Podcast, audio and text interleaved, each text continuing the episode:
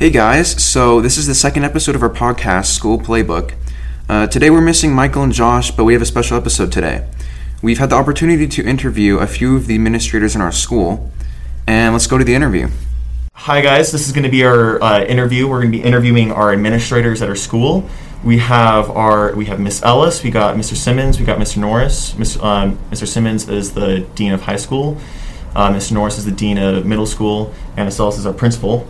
And we just wanted to ask them questions on how administration has been working, how what decisions have been made concerning COVID, and how teaching has been. And to start it off, just want to ask like a broad question to you guys. How and why did the school plan to go, um, come together? And what do you expect from students concerning academics? Those are good questions. I want me to start. Um, how and why our school plan came together. Uh, there i have multiple roles not only as a principal and director but i also um, am the school nurse mm-hmm. and so as things started happening in the spring um, we started our planning way back in the spring uh, we had no idea what was going to happen. But uh, with lots of research, and we kept our fingers on the pulse of not only schools in Utah, what was happening um, throughout the nation, uh, what was coming down from the CDC, what was coming down from the health departments.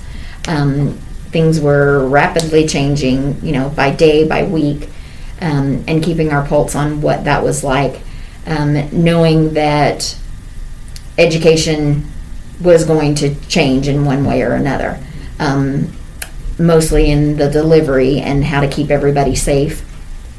And so, one of the big main things we came out with um, was the crisis schooling that happened in the spring wasn't something we could sustain. And so, um, as our school, what did we want that to look like, and so that we could drive that um, and not have it driven for us.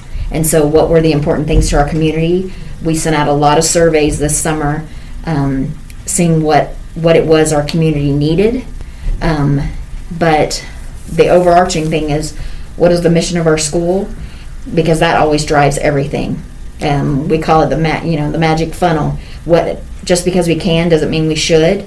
And so, what gets through that funnel? So, what were the things that we needed to do as a school to serve that mission and serve our community needs. So that was the main thing that drove our plan. And that's part of the reason why we, we knew that we have a we have a population of students and teachers that we're worried about that are high risk. And we wanted to figure out a way to make it so that we could get to be as as normal as possible within that framework right? Within mm-hmm. that and we definitely didn't want to start with something hoping that it would get better and then have to pull back all the way right? Yeah. to, back to like to like crisis schooling or full online schooling. And so we kicked around a lot of different ideas for how to divide the student body. And as we thought about it right we're not a local like um, like boundary school right? Like most kids commute in from throughout the county and, yeah. even, and even other counties. And so doing you know we one of the ideas we talked about was having maybe like half the kids come in the morning and then half the kids in the evening but then when you've got kids that are having with carpools and coming in right if everybody just walked to school that'd be fantastic right? you come home in the morning go home for lunch and never come back and so that's how we kind of rose, fell on you know, we'll split the alphabet. And luckily, I think we were within like one or two students. Like the first half of the alphabet, I think has one more student, and the other is three thirty. Yeah, wow. so one or two students. So that was a huge blessing. and so that's how we kind of fell on like the A days and B days. So half the kids come on Mondays and Wednesdays, the other half comes on Tuesdays and Thursdays. And then the other thing that I think Mrs. Ellis was really focused on was making sure that teachers weren't going to be overburdened. Mm-hmm. It's a sacrifice for everybody for to come to school right now. Uh, teachers yeah, are working more than they ever have. Students are working harder probably than they ever have. There's a lot more stress, right? And so Fridays we set aside and said we're going to give teachers Fridays to like work with students individually if they need to to prepare for the next week, right? Because mm-hmm. a school will only work if the teachers are here. So if the teachers end up getting burned out, or if the teachers end up getting sick, like that puts us in a really, really sticky situation. And so, from the beginning, we were really concerned about making sure we had things, yeah, for the students, but also how are we going to support the teachers and give them the resources and the time that they need to like do those, you know, do those things. Yeah, of course. It didn't make sense to me either that just by shortening the school day and keeping everything status quo, the same 30 plus kids in a class, that that was going to work. And so, you know, my my nurse brain, my mom brain, all of that, that just didn't make sense to me how that was going to work. And so, um, and it also didn't make sense to start out in hopes that okay, nobody, you know, we wouldn't have to move to online or quickly or whatever. It just didn't make sense. And so, what made sense was to start with this plan with all the mitigating factors in place so that we can stay in school. And that was the one thing um, we found that's important. Um, last year, uh, if you recall, we actually did a remediation for two weeks Yeah, at the yes. end of school. Um, and one of the things that was very telling was some some students just needed the teacher in front of them. Right. That that interaction, that one on one, and so we really felt like it was important to to be in the classroom, um, and we could pivot either way. So if you know something happened and the state came down and said, okay, everybody has to go back to online, we could pivot either way. We could all come back together, or we could pivot to online. But bringing everybody here, getting a routine established, um, understanding what that online classroom looks like with that specific teacher, and getting those routines already in place so that you had a relationship and a connection, and you understood that. That was really important to us. Yeah. Uh, so then I'll ask you if we do go into the if we do go green, state goes green, what would that transition look like? Would it be an immediate change where everyone comes back in person, like no social distancing, that kind of stuff? Or would it be like a slow change where it's like we slowly introduce more people into the class, we keep masks on, and then we, we can take masks off, and then we can do like not social distancing? How would that look? I think that will depend on a lot of what we were working with the county health department um, really closely. Uh, the state has mandated that the county health department is kind of in charge of the different schools. Charters are a little bit different, and so I actually have a, a different um, representative at the health department that I work with than, say, the districts who are bigger. Um, and so we have a great relationship uh, working, and so I think if you know they were to say tomorrow that hey, you know, here's our numbers, everything is great. We're we are prepared to kind of pivot back to within you know a day or two with the technical side of it, pivot back to everybody in the classroom, just like the schedule we had last year, very Okay. easily because of the way we structured classes. We've capped our um, classes at 14. That's a max, you know, a few more in PE, of course Yeah. but we've capped them at 14 so that if we had to pivot back in, the desks are all there and we have 28 in a class, the Chromebooks are all there, we're all, we can just consolidate our, our Google Classrooms. So you're not in two sections, you're in one section and it takes a few clicks in Power School to make all that work. And then we're back to ready to go. Awesome. Okay. I think the I want to go back to the the first question you asked. The second half of that question was the academic expectations. Yes. And I can talk about that for the high school. Mr. Norris probably is better positioned to talk about that in the middle school. But in the high school, one of the things that happened in the spring with the crisis schooling, right? Everything was new. No one had any idea what was happening. There was a lot of like fear and panic and understandable stress that uh, students were feeling, right? Um, seniors in particular were like devastated because they had, you know, the boys' soccer season. Like I remember, we had a game on a Thursday, uh, and we had a great game, and we won, and we were doing really well. And then Friday we had practice, and then Friday afternoon is when the governor said, "School's done. Like it's all online, right?" And that means no sports, no all these things. I know that same day, the drama department had a big meeting about their their school play and how the school play was going to be canceled. Like kids were just like in tears. You know what I mean? It was a disaster. Yeah. um, and tr- to try to do school in such a stressful state for like everybody was learning. Like teachers basically had like the weekend and a couple of days to figure out how to how do we make this work? Students were caught in the middle of all of this stuff. Families were you know upended and everything. And so we we took kind of like some emergency procedure type stuff right? Some of the stuff was pass fail. Assignments and expectations kind of dropped a little bit because we were mm-hmm. more concerned about other things right? Yes. Now that we're back, we've had five or six months of living with this pandemic, and so the immediate trauma and the immediate emergency is over. Yeah. And so, as we were talking, we wanted to, as, a, as an administration, we were really clear about we wanted to get back to the things that make us who we are mm-hmm. as a school, right? The the deep learning and the communication and the you know the thinking and those kinds of things.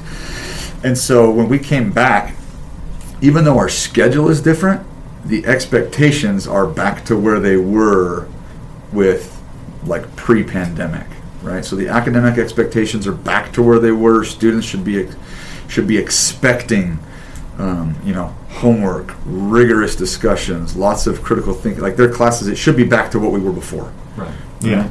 um, with the added caveat of students on a case by case basis are handling this from, and they're all in different situations, right? Um, their family situation is different, their internet access is different, everybody's different. And so teachers have done a great job of having some grace and understanding for the, you know, if you need maybe a little special consideration or some help with this because you can't get on the internet until later in the night, in the evening or whatever, right? To work with you, um, that's been fantastic. One of the things that, that we're that I think everybody's learning with, and you guys probably are dealing with this too, right? Is the online learning days. Yeah. What do you do when you're not here at school? Those are still school days for us, right? And so students can expect to be engaged in academic work for six or eight hours. The awesome part about doing it online at home is you don't have to do it all in a row Yeah. right? Well, I don't know about you guys, but like set up a routine, right? Wake up. You can sleep in a little bit, sure, right? But don't sleep in till ten or eleven, right? Get up early, take a shower, have breakfast. We always we've been recommending to students like get dressed in your school uniform, right? Even if it's just the polo, right? Do something to kind of get yourself in that mode, and then if you need to do do some schoolwork for a couple hours, take a break, go to lunch, just come back, go a couple more, you know, like that. You've got a lot more flexibility and agency as students this year in how you're approaching it. Um, but that expectation is still there. Teachers are posting, you know, videos online for you to watch. You, you're checking in. You're doing your reading. You're doing your math. Those kinds of things. Um, but you have a lot more flexibility. And what's awesome is you guys are learning time management skills. Hopefully, you're learning time management. Hopefully. Yeah, you're learning time management skills that most people don't learn until they're in college, mm-hmm. right, or in their early mid twenties. You guys are picking them up starting in like seventh and eighth grade, right? You're in, and then through high school, and so that's a that's a really fantastic, unexpected byproduct. Well, and I want to ask you this question because I actually I was kind of interested in asking it. With the seniors having their one year away from going to college at least, or you know they might do a year of work and then they might go to college. But usually the last the thing that you do after senior year of high school is to go straight to your first year of college and start doing generals. Mm-hmm. Do you think that it is an effective method to have a half online, half regular classes for specifically seniors, if that were to be a possibility for the seniors, or would that be too much stress on teachers, or would that just be too much kind of Like to make it a permanent thing. Yeah, to make it a we did permanent with change. seniors. Yeah, because as a college, like preparedness school, going into college is a lot different. Where it's like every other day, like ra- ra- rarely every other, like everyday classes. Sure. Do you Sure. think this is like more effective, or do you think going back every single day is most effective? Yeah, from a logistical standpoint, that we have that might be difficult. Mm-hmm. But I, I have seen that aspect of it that, that this does mirror kind of that college schedule a lot more, and so you do get more of a like today, right? We have the testing center Mm-hmm. set up, right? Colleges have testing centers, so Yeah. you're getting that experience, and and th- that's a good question. Logistically, it might be a difficult thing to do, um, but could definitely could be something to to think about. Yeah. And I think it depends on what you mean by like effective, right? Like in what way? Is it effective for preparing you for the schedule that you come across in college? Maybe, right? Um, is it as effective at delivering instruction and content and fostering learning? Uh, I think you'd find people on both sides of that argument, right? Um, and so part of it depends on what you're looking for and how you're gauging that, right? Right. I know our middle school is probably struggling in some ways a little bit more with the adjustment to expectations and the online stuff than seniors. And since we're a 7 through 12 school, like how do you Yeah, how do you? Yeah. balance some of that stuff? Yeah, I was thinking with I was thinking of our seventh graders, right? They're already that, that's how we started our SOAR program, mm-hmm. which is helps them organize. Right. But here you have seventh graders coming in. If you can remember, going back to s- you're in sixth grade, you essentially have one teacher. You have a few specialty teachers here and there. Mm-hmm. But now seventh grade, you're transitioning. Now you've got eight teachers right? And now add that additional layer for these seventh graders if I have eight different classes and I have the online things to deal with, which everybody's dealing with. Yeah. But for these seventh graders, it's quite a unique experience that they're experiencing this year, right? Yeah, I We're- Like remember they had like last year in sixth grade, like they still had recess. Yeah. Like I don't know if you guys are like you guys are all seniors. Oh, know if it's you been a remember what that while. Like it's been a while. since it's been a while since you've had recess, right? But like they were having recess, and now they're coming here where even in a normal year, it's a it's a difficult transition. Yeah, like getting like just getting used to the lunch in the first place. That was difficult. Yeah, right. because I have a sister in seventh grade, and I know it's a little, it's been a little tough on her just because like the attendance thing. Mm-hmm. It's just like you have multiple different teachers to keep up with, and attendance because you got to turn in an assignment every single day that you're not here for attendance, and I was, it's just a little difficult sometimes. Yeah. And so for you know the seventh graders where everything's new, it's a lot more to take. Where you know you guys as seniors. We're used to. you're you're you know you might not be you might be used you might even if you're not used to it hmm. you've developed skills i mean you guys are 17 18 compared to my son who's in seventh grade who's 12 Yeah. like that's a big Like, it- it's a habit. It's a You know yeah, we've I had mean? five years to get used That- to our yeah school and you guys have been here the whole time and so you're like Yeah. oh yeah this is how we do things here right you kind of mm-hmm. know that routine and that schedule and stuff like that so But Logan, that you bring up a good point. That's kind of the silver lining of your experience this year is you are developing some really good skills Yeah. that are going to transfer and that you're going to take in a lifetime, not just for the next year. You're going to utilize these.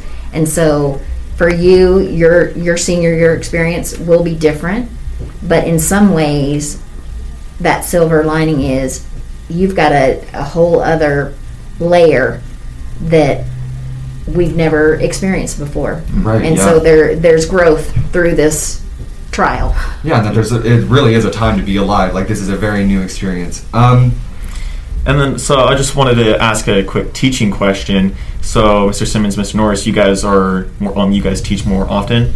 Um, what do you like? What do you see with students? Like, has this been easier? Like, what is like the easiest things? What have been like the biggest challenges? Like, what do you see going on with students like for students or from our side as like teaching from your side as teaching? Well, I mean, one thing, it, it definitely gives, going through this experience, I teach two periods, and so I, we're seeing that teacher aspect, and it definitely gives me more compassion and understanding to see what the teachers are having to deal with from their side, mm-hmm.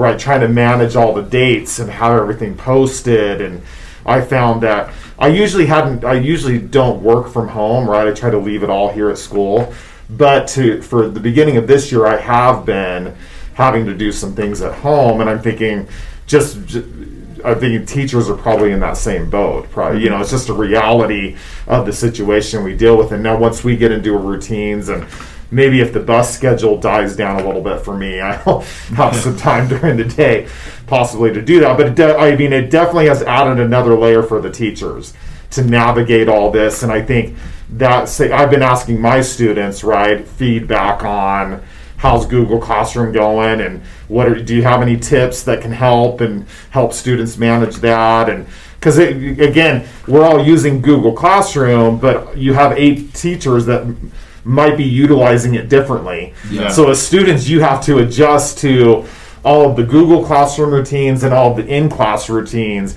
So it's like doubling kind of what you're having to, to manage. Yeah, it is a doubling effort. Um, I think in the high school, I think in the high school it's a similar thing. So I teach um, two periods, and then I've got soccer at the end of the day. So it's three three periods out of the day that I'm te- like teaching, right? Yeah. And I was going to be teaching four, but because of where we are, one of the classes didn't have enough students to like really make it worth to not make it a class that's worth right? teaching. My directed readings class, there was one person enrolled in it because they needed Yeah. to take other things, right? And so one of the things that's been difficult uh, as a teacher, and that I've heard from other teachers as well, is when you, part of teaching is you kind of get into a groove um, day to day, right? You see the same groups of students day to day. You have the same classes. You kind of know where you are. The way that we have it set up, so like in my concurrent enrollment English class, we've got we have the same group of students on Monday and Wednesday, and then Tuesday and Thursday we have another group, right? And so on Monday we have a conversation about the reading, mm-hmm. and then on Tuesday we actually have the same conversation, and then Wednesday we shift gears, and then Thursday we have the same conversation we had on Wednesday, right? And so it's that's different than how you normally would do it. Where just every day is something kind of new and coming, mm-hmm. and then on top of that, having to remember, okay, on Monday I need to make sure that there's an assignment ready to go, so it shows up Tuesday morning for the kids who are doing online learning, so that when they come to school on Wednesday, we can have a conversation. Mm-hmm. And every teacher that I've talked to has had a, at least one time where like they've either forgotten to post it, they thought they hit schedule and they didn't, Yeah. right? Or because we've told our teachers like have everything posted in the morning, right? Because if we want kids to wake up early and develop those good routines and good habits, wake up, get dressed, get ready, check out what you need to do that day, and then schedule your day accordingly, right? Um, you can't do that if you've got assignments coming in throughout the day Yeah. right? And we learned that back in the spring. That was one of the things that we learned, Yeah. right? That was a disaster. That was a nightmare for everybody. And so we've said, assignment would pop up at yeah, 6 p.m. Yeah, You're six like, well, I'm p.m. already You're done getting, with my you're, you're thinking you're done with, yeah, exactly. You- You're thinking you're done with everything. You're getting ready to watch Netflix and just relax and kind of, you know, a little bit. Yeah. And you're like, oh shoot, I got to read 30 pages by tomorrow, Ugh, you know. And so for teachers, we're having to relearn routines because the ones that we've done, we've had teachers who've been teaching for 20, 30 years, Yeah. right? That's a long time, right? That now you're having to adjust your routines, Yeah. right? We've got teachers who've been teaching for one or two years, and they're like, okay, I just learned how to do it, and now I got to switch. So that's hard too. So, but but by and large, I think our teachers are doing a fantastic job of handling that. They're so worried about their students and what's going to work for students and how to help them. And so we've got teachers that like we've got teachers who are learning entirely new technology just so that they can make Yeah. things accessible and simpler for their students, which I think is I think that's fantastic. No, yeah, Awesome. and the I just want to say that you guys as teachers and administration have been so phenomenal because like with what everything that's going on, like just like you said, it's just it's breaking habit and trying something new, and so seeing that and getting to hear your perspectives is amazing. Um, I did want to ask before we moved on to our next question to Mrs. Ellis. You've taught classes before, I believe, anatomy and nutrition, or uh, intro to health science. Intro to health and science. And then I did the capstone class when it was just a little bit different. That um, we kind of modified and made the leadership class in eighth grade. right. So, are you teaching any classes this year? And I'm not. I'm subbing a lot. Okay. And I have- a lot of other responsibilities with all of this going down that take a lot of my time and effort. right, Um, and my main thing, I listen to a lot of students, and I'm grateful and I'm blessed to have um, these guys as dean of students that kind of field all of the student issues. But in all of this, like I have to consider the burnout of teachers, and that because the natural byproduct is when I build them and support them, the natural byproduct comes to you guys as Right. students. And so that's one of the things that, you know, as we putting this whole plan together, um, one of the things that you guys mentioned, you know, our online version, we have students who are entirely online, but they're through the state online system. Um, and we chose that very strategically for those that wanted a complete online, you know, were higher, higher risk and, you know, chose to be complete online versus having the, our teachers try to teach online only and in the classroom and keep the remote learning days going. Because essentially that's three Yeah. different aspects of teaching. And I, as an administration, when we talked about it, I just didn't see where, where that was sustainable either for on their end, and which was why we chose to do our online system that way. They're still our students, but they are um, in the state online system.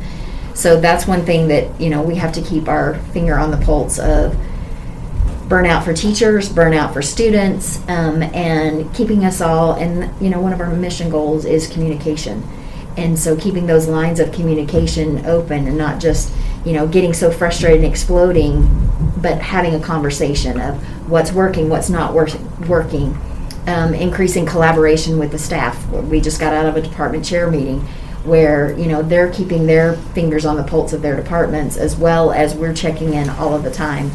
Um, what what's working? They're collaborating. Um, Miss Gerber has created a um, a digital classroom for us to share like best practices and hey this is working here's a here's a how-to to do this you've never done this before but so we have a, a library of wealth for that um, just we're creating resources daily to to help support students and teachers to to make us be the help us be the best we can be Right. and quite honestly, you know, when I talk to um, different people, everybody's like, "Oh, how are you handling this? How are you doing that?" And quite honestly, I think no matter what challenges we have, I think for what we're trying to do, we're at the best possible spot we could be in, Yeah.